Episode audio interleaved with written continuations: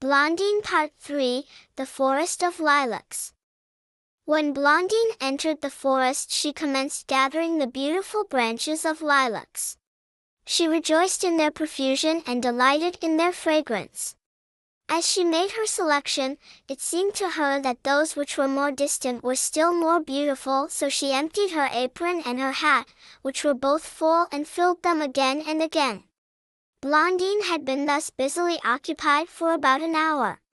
She began to suffer from the heat and to feel great fatigue. She found the branches of lilacs heavy to carry and thought it was time to return to the palace. She looked around and saw herself surrounded with lilacs. She called Gourmandinet but no one replied.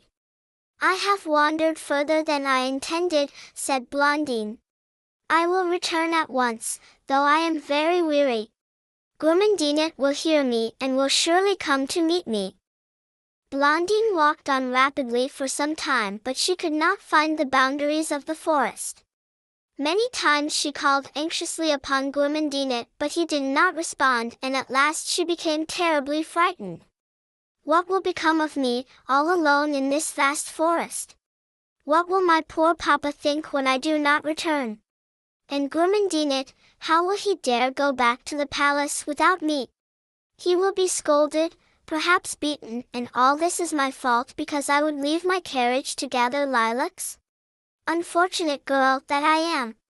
I shall die of hunger and thirst in this forest if the wolves do not eat me up this night. Weeping bitterly, Blondine fell on the ground at the foot of a large tree. She wept a long time. At last her great fatigue mastered her grief. She placed her little head upon her bundle of lilacs, and slept peacefully.